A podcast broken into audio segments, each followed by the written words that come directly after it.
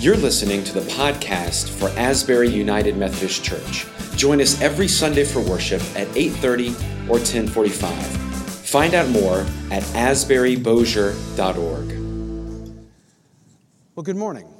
Uh, it's good to be with you today. We're talking about never ceasing. What is it about the character of God and our relationship with God that isn't to cease?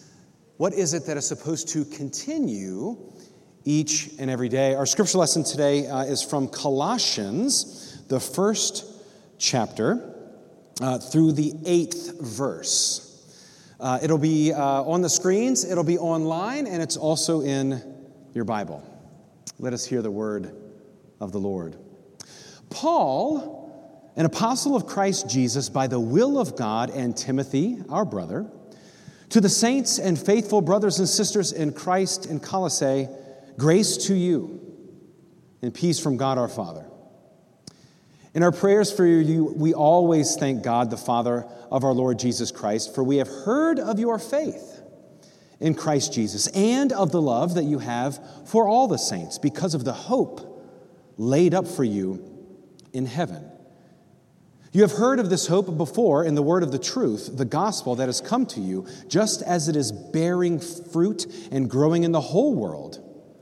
So it has been bearing fruit among yourselves from the day you heard it and truly comprehended the grace of God. This you learned from Epaphras, our beloved fellow servant. He is a faithful minister of Christ on your behalf, and he has made known to us love in the Spirit. This is the word of God for the people of God. Thanks be to God. Several years ago, I had the opportunity to lead the New Mexico Conference of the United Methodist Church, their clergy retreat. Uh, it was in Sacramento, uh, New Mexico, which is this green, verdant, uh, high elevation uh, over in New Mexico. And it was a great time. It was a time of Sabbath, it was a time of rest, it was also a time of continuing education and forward learning and holding with one another and praying with one another. Uh, and the second day was a three day retreat. On the second day, uh, we were talking around lunch, uh, and the folks around the table kept talking about a character uh, that used to meet with them often. His name was Todd. And they kept talking about time. Do you know, do you remember those commercials for, um, pardon me, for Dos Equis, like eight years ago? Commercials were about the most interesting man in the world, right? That's Todd. Uh, Todd is a clergy person in the New Mexico conference, and he, I don't know, hiked the Appalachian Trail right? Uh, he single handedly helped know, fix the economy of Wyoming, right? This is the kind of guy like saved children from the 10th floor of a burning building. This is Todd. And they kept talking about Todd, and he was a clergy person in the conference. So I said, of course, where is he? I want to meet this guy. I want to shake his hand. And they said, oh, he'll be here eventually. So what do you mean? They said, oh, he's usually like two days late to these kinds of things. It's a three day conference. What do you mean two days? And they, and they were just like, that's Todd, you know. Incredible. And I'm not kidding. On the third day, as if it was written at the conclusion of the Gospel of John, on the third day, there was Todd at breakfast. So I, like, total, like, fanboyed out. Like, I came up to Todd, like, oh my gosh, Todd, I've heard everything about it. Oh my gosh, Todd, how are you? I've heard all the things. He goes, yeah, I get that a lot. How cool is that? He's like the coolest human I think I've ever met. I think it's fascinating that a three day retreat, that Todd can be two days late and they still are excited to see him. They're just beside himself. I forget what he was doing, but he was like, you know, fixing road signs in Vegas or something, right? He eventually made it there. And even though he was two days late, they still welcomed him. In other words, his, um, his reputation had preceded him, right? Uh, have you ever been in a situation where someone meets you and, like, oh, I've heard about you, your reputation precedes you? And you start to sweat a little bit and you wonder, like, why? In what context? Or they say, oh, I, yeah, I remember you. Like, how? Do you remember me because of a prayer meeting or an LSU game? Because those two different, right? How do I know you, right? Um, when uh, Paul is writing this uh, letter to the Colossians, their, uh, uh, their, their, their DNA, the way that they did church, their reputation had preceded them. And it was good. He goes, I, I've heard of your faith. What a greeting, what a blessing that would be if someone was introducing you and say, Oh, I know, I've heard of your faith. And this is where they are as a community. Paul, who, uh, or the author of Colossians, we're not sure if Paul ever made it to the church, but they were so on the move with God that Paul had heard of their faith. And not just faith, it says, We have heard of your faith in Christ Jesus and of the love that you have for all the saints because of the hope laid up for you in heaven. Maybe you've heard this before. Maybe you've seen it on the wall when you walk into the sanctuary hope, faith, and love. Very big in Paul's writings to hold those three things in mutuality faith, hope, and love. Because faith, hope, and love need each other. Or as I like to say, hope needs help, right? Uh, faith, hope, and love, these three abide, but the greatest of these is love, right? Hope needs help because we can hope for anything. We can hope for healing. We can hope for reconciliation. We can also hope that our enemy gets it, right, in the end, right? We can hope for the bridges to burn, right? Hope needs help, it needs faith, and it needs love. I've heard of your faith. What a compliment. Faith, hope, and love, these uh, must be held in mutuality with one another. And I've mentioned this before. What is hope, right? Think of you're going on a trip, right? Hope is uh, you know where you want to be. Uh, in July, we're going to go to the beach and we're going to do the things like you have this idea of where you want to be when you want to be there, right? That's hope. It is out there, it is future cast, it is, in, it is out there for you to, to attain. That is hope. Faith, on the other hand, are the things necessary in order to get to that place, right? Our hope is we're going to be on the beach in the last week of July. Faith is kind of like, okay, which means we need to get floaties for the kids and have snacks in the car and make sure we gas up in Minden because if we don't gas up in Minden, we won't afford it until Tallahassee, right? Whatever, right? The things necessary daily, even, that it takes to find that place of hope, right? And then love, faith, hope, and love. Love is when you finally get there. And you're on the beach, you've done the preparation, your hope is fulfilled and whose hope isn't fulfilled when you're on the beach. You know, you found that place, and love is an outpouring of what you have been preparing for. If that metaphor doesn't work, think about sports, right? Hope is we're going to go to the baseball tournament and we're going to do well. That's, that's our hope. We're going to be there, we're going to win the tournament. Faith is the daily grind, the practicing, the uh, fielding uh, of, of, pitches and, and batting practice and all these things, right? Turning double plays, all that practice. That is, that is faith. That is the outworking of who we are. And then love is the game, right? It is the outflowing of all of the work that we have done. Same thing with music, right? Um, our hope is we're going to play with the symphony, and, the, and faith is the daily grind of how to get to where you hope. And then love is the concert itself. Faith, hope, and love are all held in mutuality.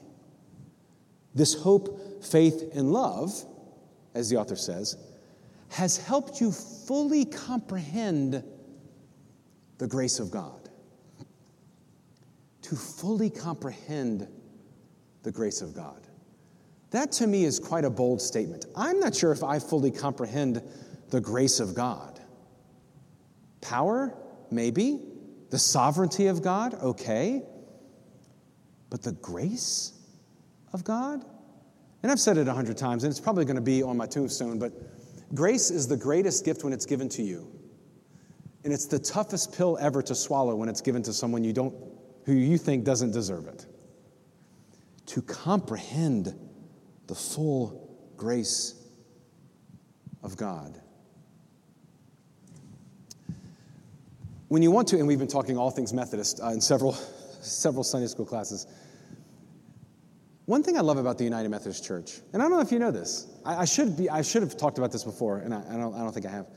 When you want to enter into ministry in the United Methodist Church, The first question, well, after a psychological evaluation, for obvious reasons, when you think you're talking to God, we want to make sure that you're talking to God, right? It's just a thing. You have to go through a psychological evaluation, uh, and, and people then question, like, how I made it this far. But the, the, the question that we ask when you want to enter into ministry in the United Methodist Church, the first question is Do you know God to be a pardoning God? That's the first question. If you were to approach the church and say, "Hey, I want to serve as an elder or a deacon or a local pastor, like I want to be I want to do this, right? I want to serve the church." The first question is, "Do you know God to be a pardoning God?" Not do you know that God is almighty or do you know that God is sovereign or uh, do you believe everything in the book of discipline? It says, "Do you know God as a pardoning God?" As United Methodists, that is where our journey begins. It begins in a place of grace. Do you know God to be a pardoning God? Funny thing about that question is that it assumes something. It doesn't say, Do you think God is a pardoning God? Or do you hope God is a pardoning God? It says, Do you know that God is a pardoning God, which assumes that you've screwed up before. It assumes that you've been in need of grace. It assumes that you have said, I messed up and I am in need of forgiveness. I am in need of re- uh, redemption. It is the first question we ask Do you know God as a pardoning God? Not up here, do you think it to be so? Not do you hope it to be so? Have you experienced forgiveness? And have you experienced that power of God? Do you know God as a pardoning God? When I was nine or 10 ish, so I used to play baseball. Loved playing baseball, and I was not great at it. I was one of those very eager athletes, like, oh, great, he keeps showing up to practice, right? Um, like, oh, we have to put him in. I was always like sixth in the lineup, like not embarrassingly bad, but they didn't want me to bat more than twice in a game, right? That, that kind of level of good. And I was like eight or nine. I used to play in Slidell, Slidell Bantam Baseball Association, the SBBA, right? Represent. So I used to play baseball. And I remember was, I was eight or nine, and we were down one run, and we had two guys in scoring position, right? So a dude on second and a dude on third, bottom of the ninth, two outs. And it was my turn to bat, right?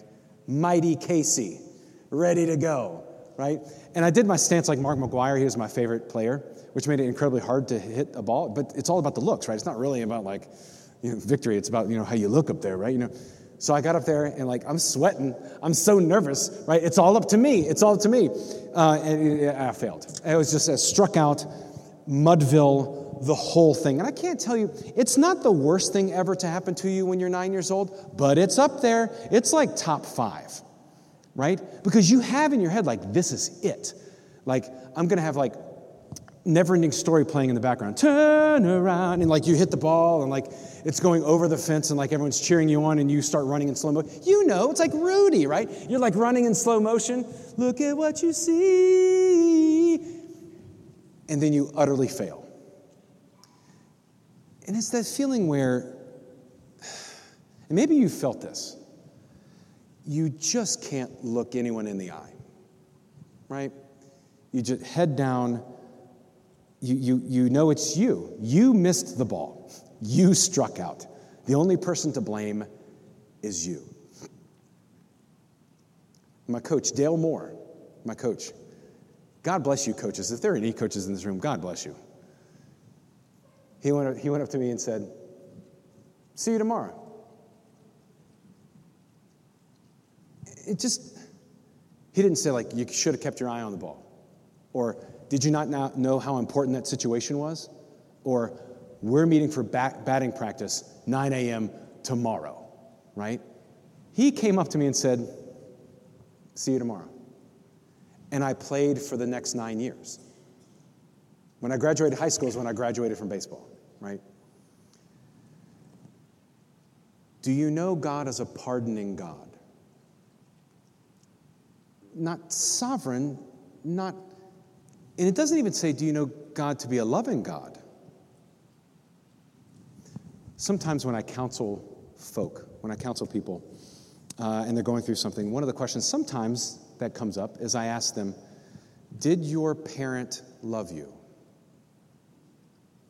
And most of the time they say, Of course my parent loved me. So then I say, How did they share that?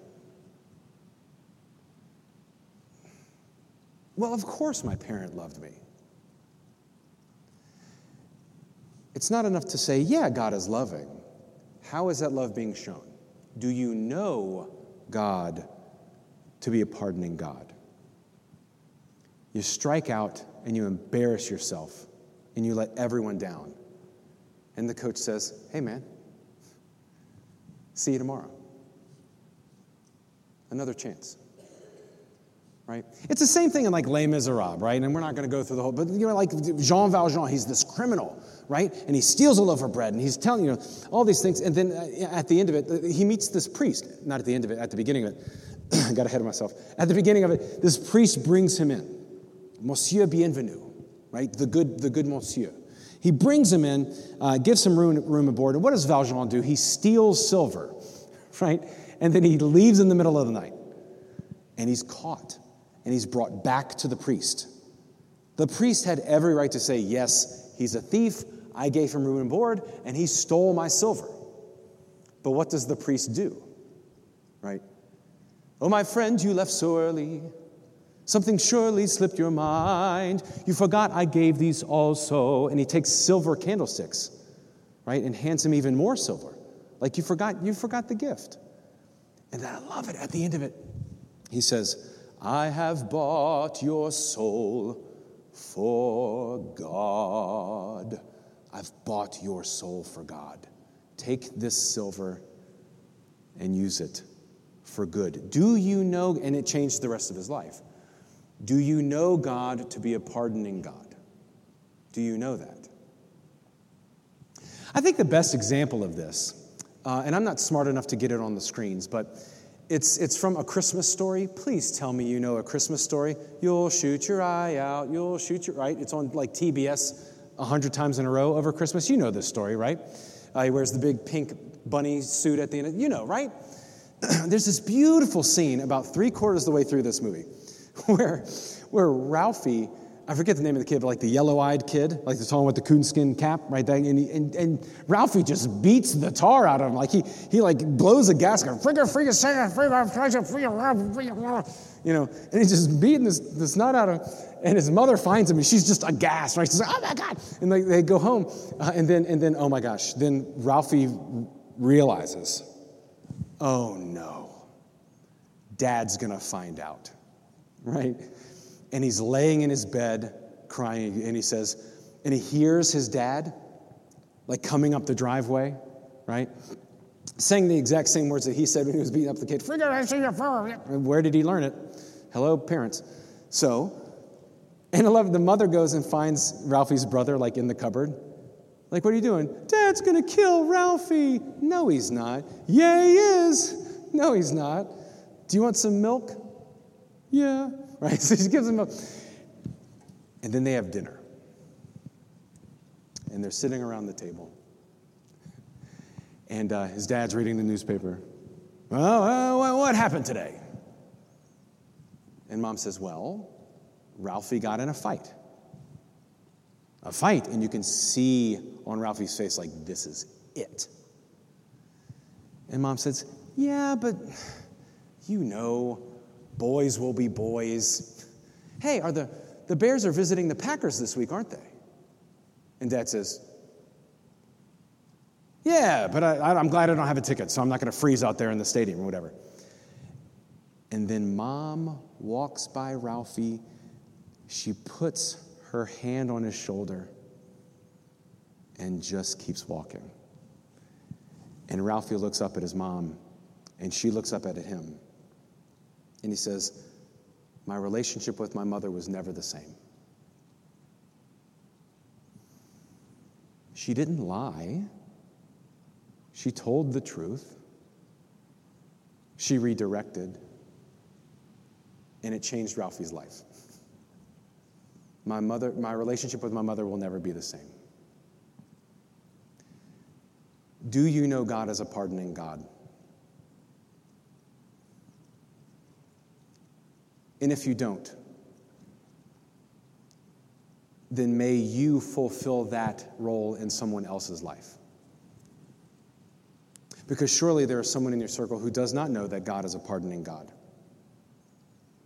And they need to see that grace in you. Just a touch of the shoulder, a look, bringing peace. Church, if we do that,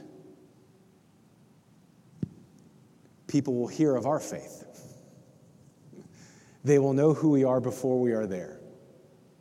They will hear of the way that we are loving people. They will hear of the way that we are serving one another. They will hear of the way that we are bringing hope, building faith, and reaching out with love.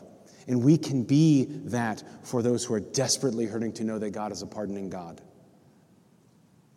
It is step number one to know that God loves you, that God wants to be with you, that God wants to offer redemption. In the name of the Father, and of the Son, and of the Holy Spirit. Amen. Let us pray. Holy and loving God, you who walk with us, offering us hope, a future destination, a place where we are called to be. Lord, you also bless us with faith, with the means of which we work out our salvation, the way in which we prepare for our hope to be a reality. And then, Father, by the power of the Holy Spirit, you surround us with love. The playing of the game, the love that is the concert, the music that we hear, the love that we offer to one another, so that the world might know that you are indeed a pardoning God. May that be where our journey begins. We pray this in the name of Jesus Christ, who lives and reigns with you in the Holy Spirit, one God, now and forever. Amen.